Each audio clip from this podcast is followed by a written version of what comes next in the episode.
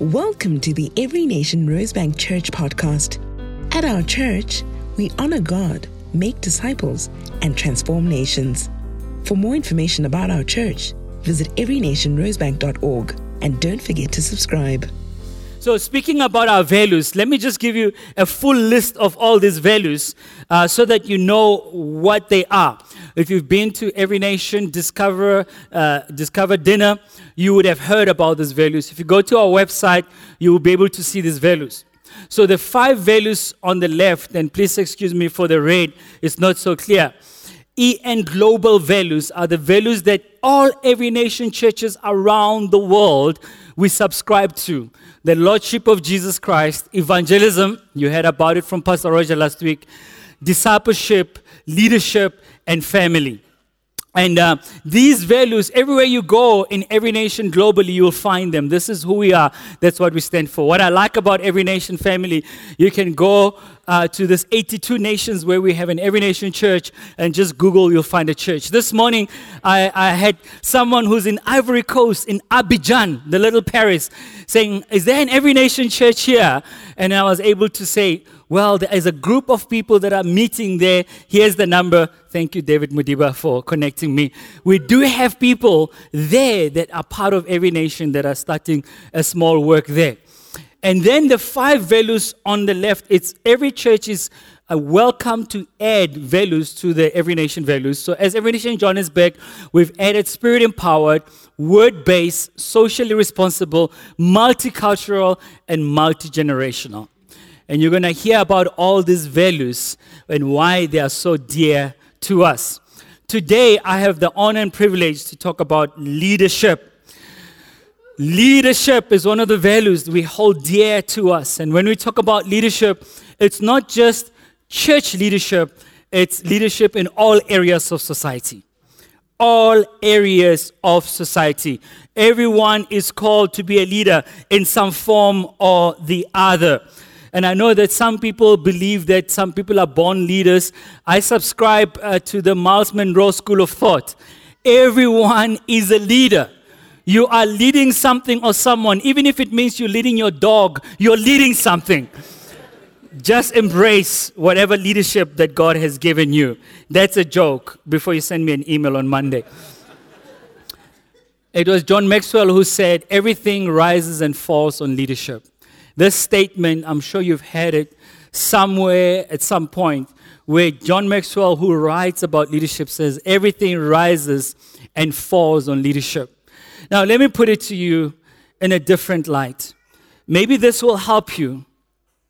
Can you agree with me that all the problems we have in the world today are somewhat connected to the brokenness in relationship? Somewhat connected to brokenness in leadership. Okay, let me try this side.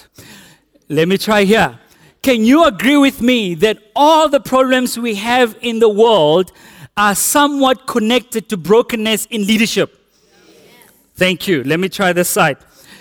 Let's see. I'm just checking if you're awake this morning. Can you agree with me that all the problems we have, especially it's in the world. In South Africa today, they are linked to brokenness in leadership. Yes. Thank you. Uh, these guys are awake. I'll try again. I'll keep coming. I'll keep coming.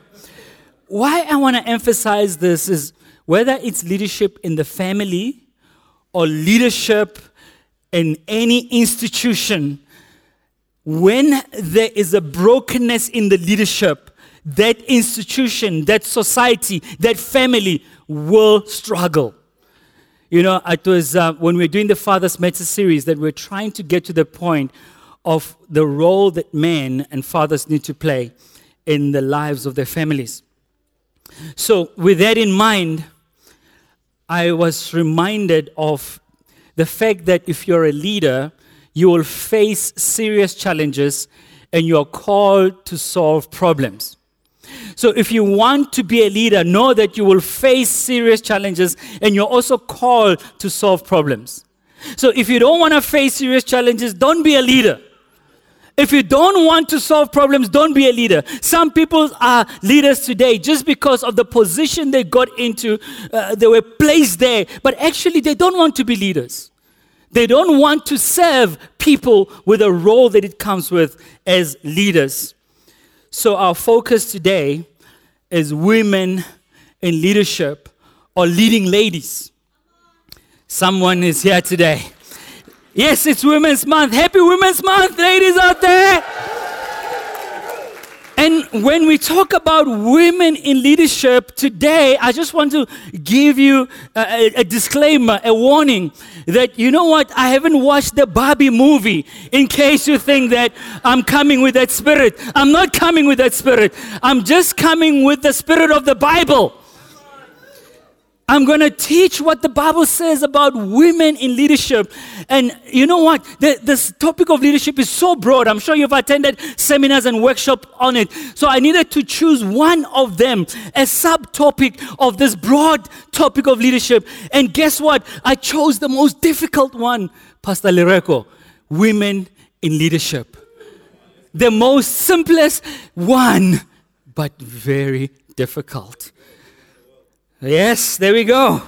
Who runs the world? Let me start with these questions. That's it. Let's let's let's go there. Why is it a challenge to receive women in the marketplace? And specifically, I call it marketplace ministry because it's also ministry. If you are in the marketplace, that is also ministry. Amen. It's not only pastors who are in ministry, all of us are in ministry why is it a challenge to receive women in the marketplace or marketplace ministry and in church ministry? Why is it a challenge? I'm going to endeavor to answer that question why I think it's a challenge. Why is it difficult that, you know, it's the enemy is always pushing women aside and not wanting them to take their rightful place at the table? Let me put a, another disclaimer. I'm not talking about leadership in the home today because it is very clear that a man is meant to be a head of the family. A man is made to be the head in the marriage. If you have issues with that, take it with the men upstairs. Send an email up there. Every institution ought to have a level of authority, a head, someone who leads that institution. Because anything that's got two heads is a Monster. It's not a trick question. Every institution has to have a head. The family has got a head. A man at home is the head. And just if you think that, man, that's a nice job that you have. Actually, the Bible says a man is a head, just like the way Christ is the head of the church. A man must lead the way the church is led by Christ. A man must lay down his life the way Christ has laid down his life for the church. So if you want to be the head, be like Christ. Let's start there. If you say I'm the head of the family, I'm looking for Jesus. I'm looking for Jesus. I'm like, where's Jesus? If you are the head in your house, where is Jesus? I'm looking for Jesus. The same way Jesus treats women is that the way that you treat your wife and your family. You know, the role of the man as the head in the family doesn't mean you lord it over your children. You lord it over your wife. You manipulate, you control, and you abuse. That is not Jesus. That is not Jesus. That's a topic for November when we talk about relationships. But I wanted to clarify there that there's no confusion of what the role of a man is at home. The next question I have is uh, what makes us effective in leadership and in ministry? You know, again, I want to emphasize when I say ministry, is, is ministry in the marketplace and in the church. What makes us effective? Is it physical features like your appearance, you know, your muscles, the fact that you're strong? Is that what makes us effective as leaders? Is what makes us effective as leaders the color of our skin? No, it's not the color of our sin because we're all gifted. God has gifted us. And then the new word I learned recently what makes us effective as leaders? Is it our rizz? For those who don't know what rizz is, it's charisma. Just hang around young people. You learn new words, you learn new things. You know, I'll be I'll be around my I'll be around my kids and then they'll be talking and one of the, the especially the girls they say he's got rizz. I'm like, what are they talking about? What makes us effective in leadership and in ministry? It's, it's not charisma, it's not rizz. What made Jesus effective as a minister? You know, as we look at what made Jesus effective as a minister, I'm going to build a case of what made Jesus effective as a minister. We have it, both men and women, we have it. So, why is it that if we have what makes us effective in leadership and in ministry, if we have the same thing, why is it that women's work is seen to be inferior, but a man's work is seen to be superior? Why is it that if we have the same thing that makes us effective in ministry, that is seen that a woman's work is subordinate, but a man's work seems to be up above? Let's go to the Word of God. Luke chapter 4, verse 14. We read about what made Jesus effective in ministry. And then we're going to come to the truth statement of what Jesus said about women. We're going to look at some of the contentious Bible verses that we need to get a proper understanding. And then we'll end up with some of the great women leaders in the Bible and in modern days. And Jesus returned in the power of the Spirit to Galilee after he'd been tempted by the enemy. And a report about him went through all the surrounding country. And he taught in their synagogues, being glorified by all, being praised by all. The Spirit of the Lord is upon me because he has anointed me to proclaim good news to the poor. He has sent me to proclaim liberty to the captives and recovery of sight to the blind, to set the liberty, to, set to, at liberty those who are oppressed to proclaim the year of the Lord's favor. This is the word of the Lord. The first verse we read here, it says, The Spirit led Jesus. He returned in the power of the Spirit to Galilee, and reports about him were said. He was praised, he was glorified, he was doing great things. Can we all say, Spirit? He did great things because of the Spirit, because of the Holy Spirit that was on him. That is why we continue to read in verse 18. Can you read with me? The Spirit of the Lord is upon me. Let's read again. The Spirit of the Lord is upon me. Jesus says, The Spirit of the Lord is upon me. This is a man who was God Himself, part of the triune God, Father, Son, and the Holy Spirit. But he says, I need the Holy Spirit to be able to do what God has called me to do. And then he says, He has anointed me. That's a very powerful word.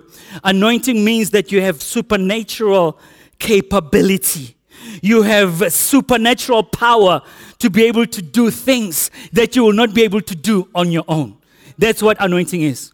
Put it differently, anointing is God's power on human flesh. Things that human flesh will not be able to do, you can be able to do.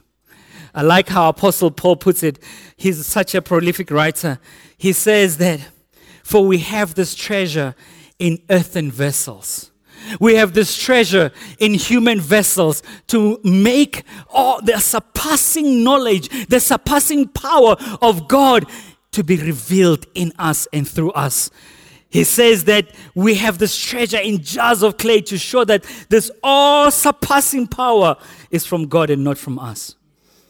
So, this power that rose Jesus from the dead lives inside of us.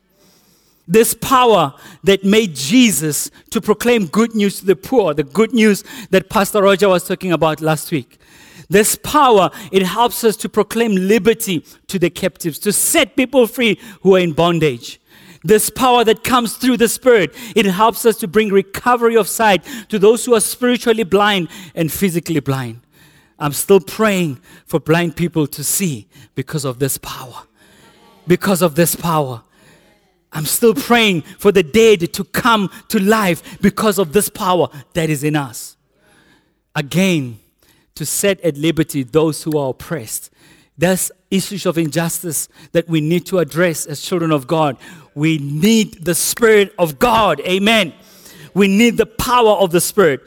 So, to bring it to the context of why we need the Spirit, what made Jesus an effective leader and minister was the anointing of the Holy Spirit. That anointing of the Holy Spirit, helped Jesus, who was God Himself, to do this amazing, profound things. And when we read in Acts, we understand now it's coming close to us. This is the disciples after they've seen Jesus ascending to heaven. Then they returned to Jerusalem from Mount called Olivet, which is near Jerusalem, a Sabbath day's journey. And when they had entered, they went up to the upper room to pray. When they were there staying, Peter and John and James and Andrew, Philip and Thomas, Bartholomew and Matthew, James the son of Alphaeus, Simon the Zealot, and Judas the son of James. Not Judas Iscariot. We know what happened to him. All these with one accord, with one accord, were devoting themselves to prayer, the power of prayer before the Holy Spirit comes, together with women underlined and highlighted, and Mary, the mother of Jesus, and his brothers. Now, I like the fact that the writer here, whom uh, Bible scholar says it was Luke, took pains to mention that together with the women, the women were also there in the upper room. Why do we close them outside when they were there when the Spirit came? Mary, the mother of Jesus, was there. In fact, if you follow the ministry of Jesus, you realize that there were women that were traveling with Jesus. Even the Bible says there were women that supported Jesus. You know, Jesus uh, was getting a salary from women. I know that's messing with some of our theology right there. Jesus was supported by women. Go read the scripture. And the Bible continues. Acts 2:17. And in the last days it shall be, God declares, that I will pour out my spirit on all flesh. And your sons and your daughters, uh, thank you, Lord, shall prophesy, and your young men shall see visions, and your old men shall dream dreams. And even on my male servants and female servants, in those days I will pour out my spirit, and they shall all prophesy. Now, this is what the Bible says the spirit that we received, men and women, sons and daughters, male and female, was poured out on us, and we will all prophesy. So, based on the scriptures that we've read, before we go to the contentious scriptures, every nation policy statement on women is very clear globally. We support and encourage women in all areas of ministry. All means all. All in the Greek means all. All in the Hebrew means all, in all areas of ministry. So, meaning that women are allowed to also preach the gospel, to preach the word. And I'm going to show it to you now in these three points I want to bring to you. The truth statement that Jesus empowered women and Jesus treated women in a revolutionary way. We're going to look at the contentious Bible verses and end with great women leaders, as I've mentioned. Now, let's look at how Jesus treated women. This is the truth statement I want to submit to you this morning. Jesus empowered women, He died to save and to empower women. Jesus treated women in a revolutionary way. These are some examples. Jesus made Mary, remember Mary who was sitting at Jesus' feet? Jesus made her a disciple. And Bible scholars simply say that if you were to make someone like that a, a disciple, basically the implication is that she could potentially become a rabbi. Now that gets us thinking that Jesus made her a disciple. Jesus was simply saying uh, women can be anything they want to be because Jesus empowered them.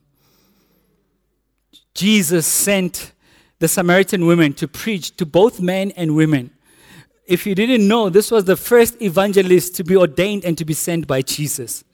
Women can become evangelists. Women are evangelists. The gifts of the Holy Spirit are poured to all of us, are given to all of us. This woman, I like her testimony. She goes into the city and she says, Come see a man who transformed my life. This woman preached the gospel to the entire city, just saying, Come see a man. Jesus empowered women to preach. That's the truth statement. Jesus sent Mary Magdalene, as an apostle to the apostles. You know, go read Matthew 20. I like the account there. In Matthew 20, Jesus has just resurrected, and the first people to arrive at the tomb, I'm just blown away that the other male disciples did not go to the tomb. It's the women disciples that went to the tomb because they believed what Jesus said. Jesus said, I will arise after three days. They went. I mean, they were maybe just hoping that they find the body, they anoint the body, but they, they, there was something that drew them to actually go and see what happened to our Savior. And then Mary saw these two angels, one in the front and one at the side where Jesus was lying. And then she turns around and she has Jesus call her by name and she says, Rabboni, Rabbi. And at that moment, Jesus sends her out to go and tell others that the Savior has resurrected. Jesus sends out a woman to go and preach. So, who are we to say women must not preach? Jesus calls his bride to rule and reign with him for all eternity. And likewise, women are called to rule and reign in the church. This is why Jesus poured out his spirit on men and women. Now, that's the truth statement. The truth statement is Jesus empowered women to be all that God has called them to be. Now, we need to wrestle with the contentious Bible verses. And why we need to wrestle with them is I know that some people and some churches have misused or misunderstood these verses, and actually they will say women are not even allowed to be on the stage. Some churches today still believe that. Now, what I want to submit to you, something that we are discovering through our studies, myself and Pastor Lereko, we're studying masters in theology. Suffering, but it's a good suffering. lots of reading to do, lots of digging to do. And one of the things that has really, really revolutionized how I read the Bible, even though I had known about reading the Bible in context, every time you read the Bible, there's three rules. The first rule is context, the second rule is context, the third rule is you guys are good. You learn very fast. When you read scripture, you must understand the context of what was written. But one of the things that has really caught my attention is Context simply means you need to read the scripture and understand the authorial intent. The intention of the original author. What was their intention when they wrote that verse? What, what was their intention when they wrote that letter? Because there was context around what they wrote. So that authorial intent is important for us before we bring whatever we read to current application. If I take what I just read, Paul addressing the church in Corinth or the church in Ephesus, and then just copy and paste without understanding the context, I may be in error. So, today we're looking at some of the scriptures that are never read in the Bible or in churches. 1 Corinthians 14 34. Paul is speaking about instructions for worship, how we should carry ourselves in worship. And as we read this, it says, Women should be silent during church meetings. It is not proper for them to speak. They should be submissive just as the law says. If they have any questions, they should ask their husbands at home. For it is improper for women to speak in the church meetings. Wow. You see why we never read these verses, right? In the very, very tough ones. Maybe I should have warned you that today is not an exciting message. So, you read a Bible like that, and then you just go and build a doctrine on this verse without knowing the authorial intent and the context for which it was written. The context here in Corinth, as uh, some of you may know, in traditional churches, they still practice this men will sit on the one side and women will sit on the other side. Right? I'm sure some of you have seen that. Having visited Egypt in Cairo, I remember going to a church and they were saying men this side, women this side. They still practice that like it was in the olden days. So when you read a scripture like this, let me just explain. The word silent actually, when you go to the Greek, it's a word that speaks of quietness. They should learn in quietness. You can see when you read further, it speaks about how they should learn in quietness. We're going to read it in Timothy. So, as men and women are sitting in different sides and the rabbi is busy teaching, what will happen is maybe the woman is distracted. Maybe she's carrying a baby, she's got a child, she's distracted, and then she didn't hear what the rabbi said, or she's got a question. She goes like, John, what is the rabbi saying? or Sipho, what is he saying? I didn't hear what he said. Can you explain to me what he's saying? You know, if you go and study some of the literature that is outside scripture that were written in those days, you would understand that that was actually what was happening. I must say that now we have a different problem because men and women sit next to each other. It's the men who are asking a lot of questions during the service. I thought I should just put it out there.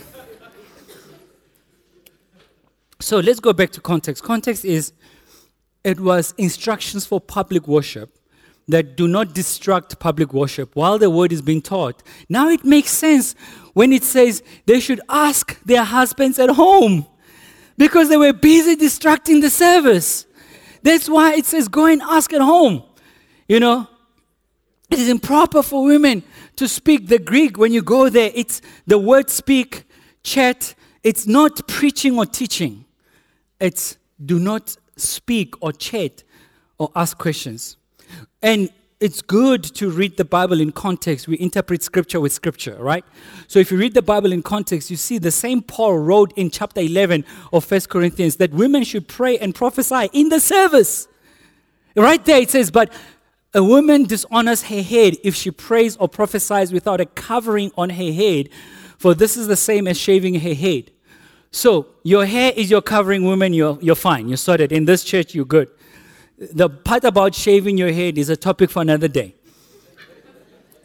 Hopefully, you still have some hair there. I don't want to. I don't want to come across as derogatory or not respectful. But in the Bible, if you read the whole context of this, is that also men. There's a certain way they need to carry themselves, uh, because God is their covering. Christ is their covering. So in this context, it says women are allowed to pray and prophesy in the church. You are allowed to pray and prophesy in the service. It is the same Paul who later was correcting how they were carrying themselves in the service. Now, do you see if women are allowed to pray and prophesy in the service, that context of 1 Corinthians 14 was addressing something that was happening at the time. So let's go to another contentious verse. Instructions again for public worship. Paul writes, for women who claim to be devoted to God should make themselves attractive by the good things that they do, the works that they do, not just the outward appearance. Women should learn quietly. This translation or this part, it uses the right Greek word silently, not silently, but quietly and submissively. I do not let women teach men or have authority over them. Let them listen quietly. Now, you must understand also context is men, women in the context of the home or the family, a man or a woman not to have authority. But there's further context that I'm going to bring to you. Let them listen quietly. For God made Adam first, and then afterwards made Eve. And it was not Adam who was deceived by Satan. The woman was deceived, and the sin was a result. But women will be saved through childbearing. And I know that's one of the verses that's like, what? What does that mean? Women will be saved through childbearing, assuming they continue to live in faith, love, holiness, and modesty. I want to hone in this point. We need to understand authorial intent, the original author's intention when they wrote. So I'm going to read something as an expert from some of the research that we have been doing. As Every Nation Joburg, Every Nation Southern Africa, and globally, we do our best to study the scriptures and to understand the context. I should say that, that every nation policy statement, we do say that each church must apply it with wisdom based on the context that they are in. So, for example, the Modibas they served in the Middle East, they can tell you that in the Middle East, how you apply that statement, you should apply it with a lot of wisdom because of the connotations and implications that people could actually lose their lives in that context. Are we together? So, but now in the church in Ephesus, the context of Ephesus is that it was an ultimate feministic city ruled by Artemis or the virgin goddess. They had a temple for this virgin goddess called Artemis. She was one that was worshipped by female high priestesses who served her. If they get married, they stop being priestesses. So basically, what happened was if you are one of the people that follows Artemis, or you're one of the high priestesses, you were not allowed to get married or allowed to have children. Now, when Paul was saying a statement like this, that the woman will be saved through a childbearing, Paul was addressing a situation where women were prevented from getting married and from having children. So he's saying that when you move away from the spell of Artemis, when you move away from the control of Artemis, you're actually getting saved and by being married and having children. That was the context. That was what Paul was addressing. Lest people take this and they say, oh, just because you have a child, you are now born again. Paul was addressing something completely different here. So, the other thing that helps us understand why Paul spoke about Adam and Eve pagan myths taught that Eve was the mother of Adam. And the great illuminator was never deceived she also gave birth to Adam without a husband and without sex. They basically have their own doctrine in those days, meaning that they said that uh, Adam came from Eve, and basically moving away from all that Genesis taught, all that Moses taught, that God revealed about creation. Now, when Paul says it was not Adam who was deceived by Satan, or when he says, For God made Adam first, and afterwards he made Eve. He was addressing this. He was addressing what was happening in Ephesus. In the church in Ephesus, the influence of women was very strong as the church had been founded again, which is a good thing, by Priscilla and Aquila. You see the mention of Priscilla first and Aquila second. Priscilla was the one who led the charge in the church in Ephesus. Priscilla was likely the stronger of the two. We read in Acts 18, we read in Romans 16, we also read in 2 Timothy 4 how Priscilla actually led the church in Ephesus. They also led the congregation in that city together. So one can make a strong argument that Priscilla was one of the elders in the church. Given that there was a danger that women were seen as superior to men, and a hyper spiritual, Gnostic way rejected marriage and motherhood, Paul wrote in order to set things straight in the church. That we are not to be like the world, we are meant to be different. So, these very difficult verses that we read, Paul was addressing what was happening at the time in Ephesus. Even when we read the fact that the Bible says we should learn, or women should learn quietly and submissively. Paul was addressing something that was amiss in the church. So let me give you the roadmap of where we are. We come from understanding what Jesus says about women. That's the truth statement. Jesus empowered women to lead, to preach, to prophesy. We're clear on that. Now we have these contentious verses that we wrestle with because we've taken them out of context. And I know that there are people who've believed these verses word for word the way they are, and they've built doctrine around them. Now I'm going to take you to stories in the Bible that shows us that actually from the beginning, from the origin, God created men and women equally. We are all created in the image of God. Amen. Women are not created in a different image. We're all created in the image of God. So let's go to Judges chapter 4. I want to show you the first women president in the Bible. Judges chapter 4. Uh, you see why I'm reading this. We are preparing for national elections next year. Maybe it's time that we have a women president. I'll put it out there. the stories I'm going to tell you, you will see why the enemy is so threatened by women. You will see why. We're reading the story of Deborah and Barak. I'm tempted to say it the way I said it when I grow up Deborah.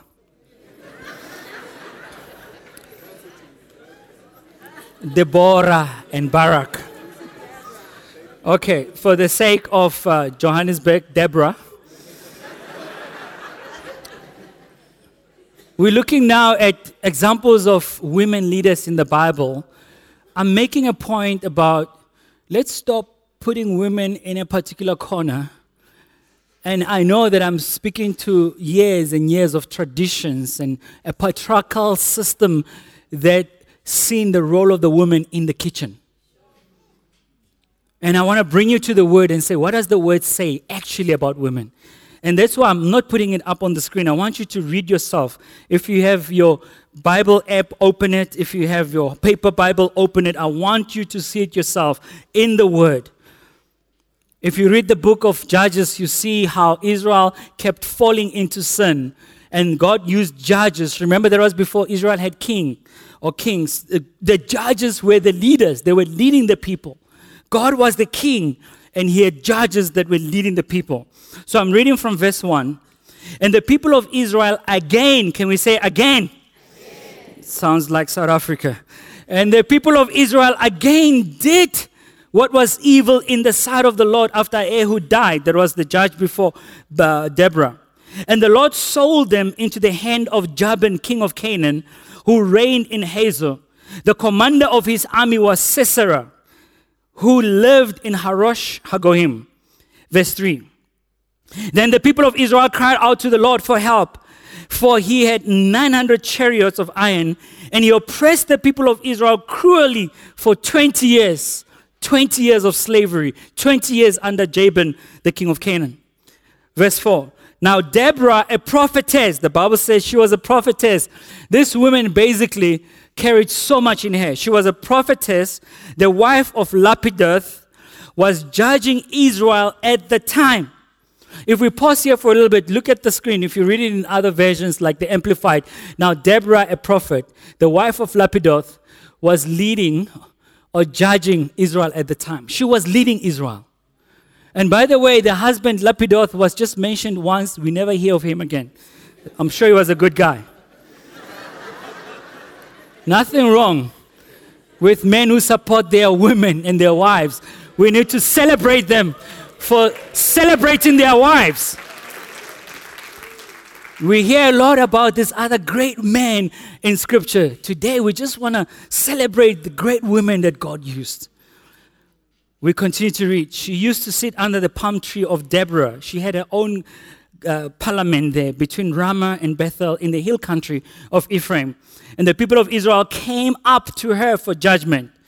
She sent and summoned Barak, the son of Abinoam, from Kadesh, Naphtali, and said to him, Has not the Lord, she's prophesying now, has not the Lord, the God of Israel, commanded you, go gather your men at Mount Tabor, taking 10,000 from the people of Naphtali, and then the people of Zebulun. And I will draw out Sisera, the army commander, the general of Jabin's army, to meet you by the river Kishon with his chariots and his troops, and I will give him into your hand. Verse 8, this is the most powerful verse for today. Barak said to her, If you will go with me, I will go. But if you will not go with me, I will not go. This sounds so familiar. Haven't you read this somewhere in the Bible? When Moses said, God, if you don't go with us, we are not going. Do not take us away from your presence. We want you to go with us.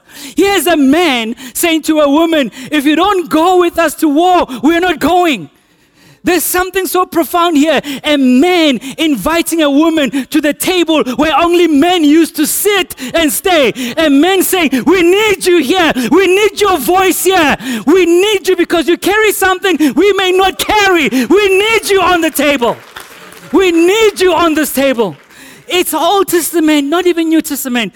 He's saying, We need you to sit on the table with us. We need you here because there's something God has put in you that the enemy has tried.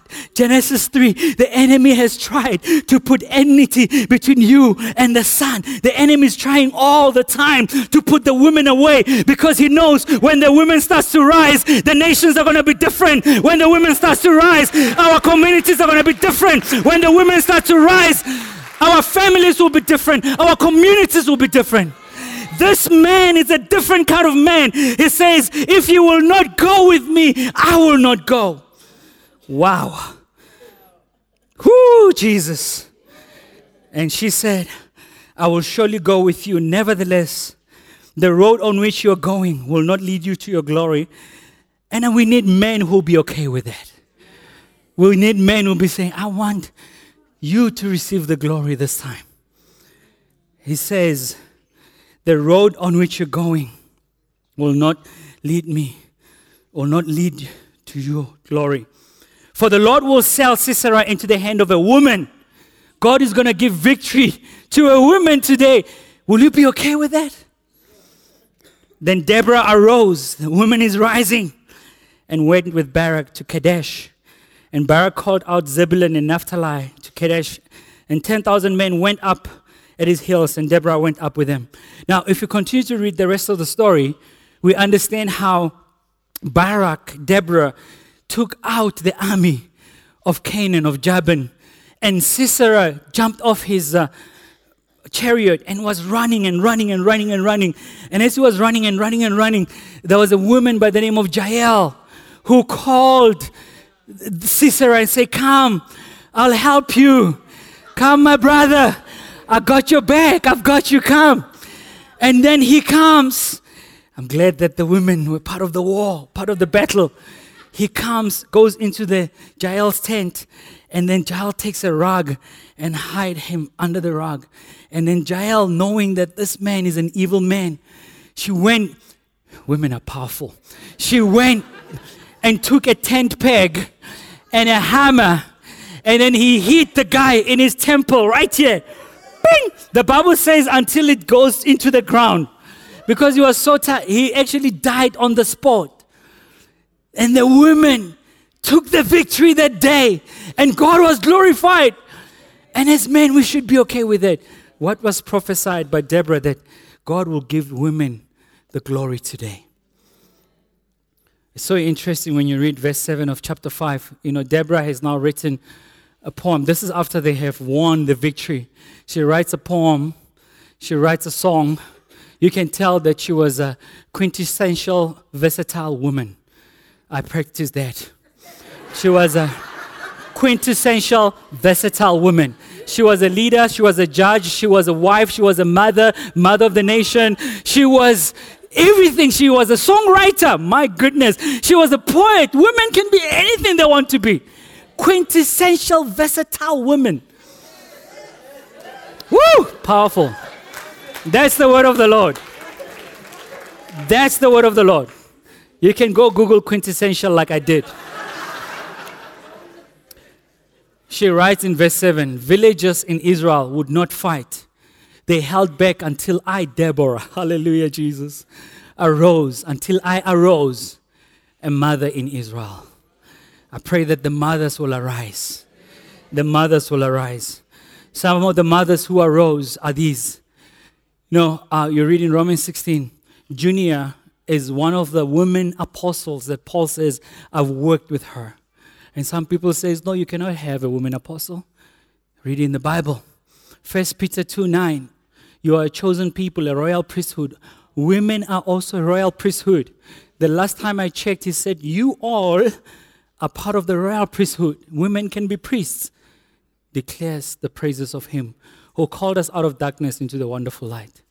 Some great women that we've uh, read about or that we've met.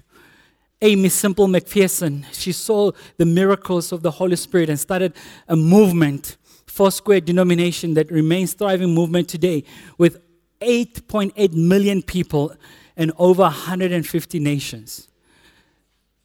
Women can be everything that God has called them to be.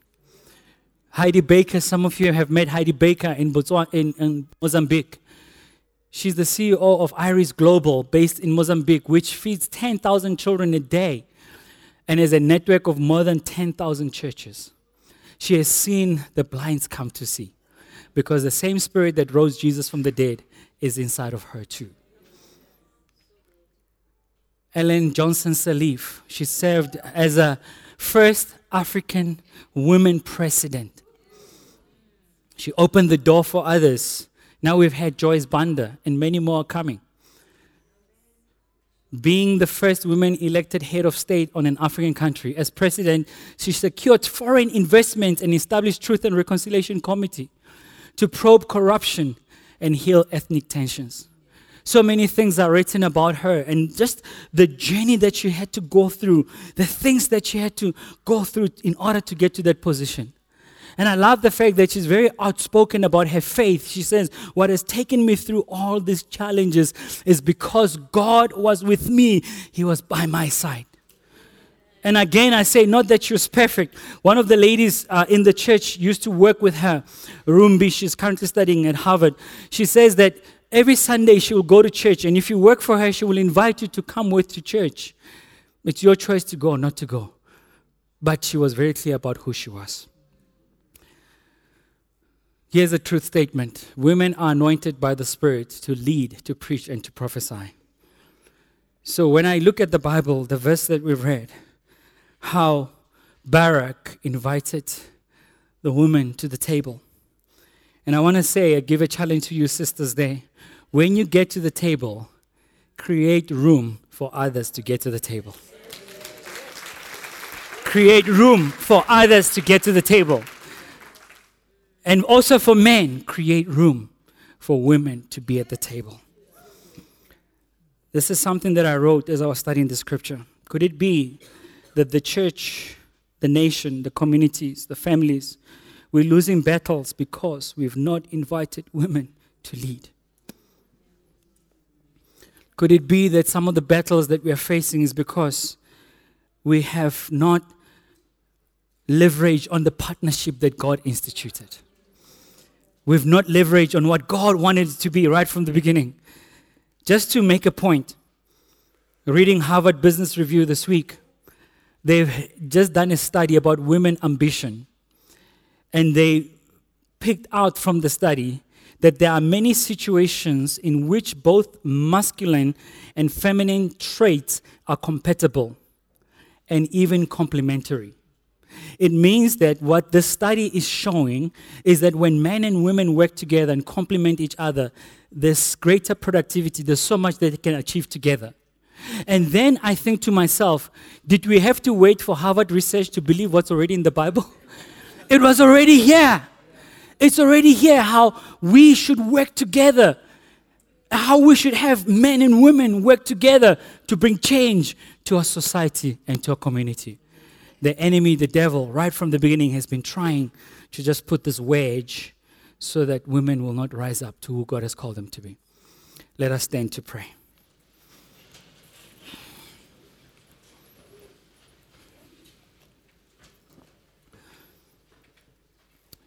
Let me just give a charge to men today. We do well to celebrate, partner, and support women. Celebrate, partner, and support them as they step into their God given leadership and ministry roles. Father, I pray, asking you, Lord God, to bring healing to those women who have been mistreated, to those women who have been abused, to those women who have been hurt, whether in the marketplace or even in the church, Father God. I pray that you'll bring healing to their souls. I pray, Father, that God, you will help them to believe again, to trust again, to hope again that they have a place at the table. And Father God, I pray that we will see the impact of this powerful partnership that you always wanted it to be, Father God. Lord, I pray, Father God, for us men, Lord God, to know our role to be like Christ in our homes, Father God. To be able to support, to celebrate, to call out women, to call them up, the same way as Jesus called Mary and many others to the destiny that He had for them, Father. Father, I pray, even as we're going to go to ministry team, I pray that those who are still carrying hurts will be healed today in Jesus' name. We give God all the glory. Amen.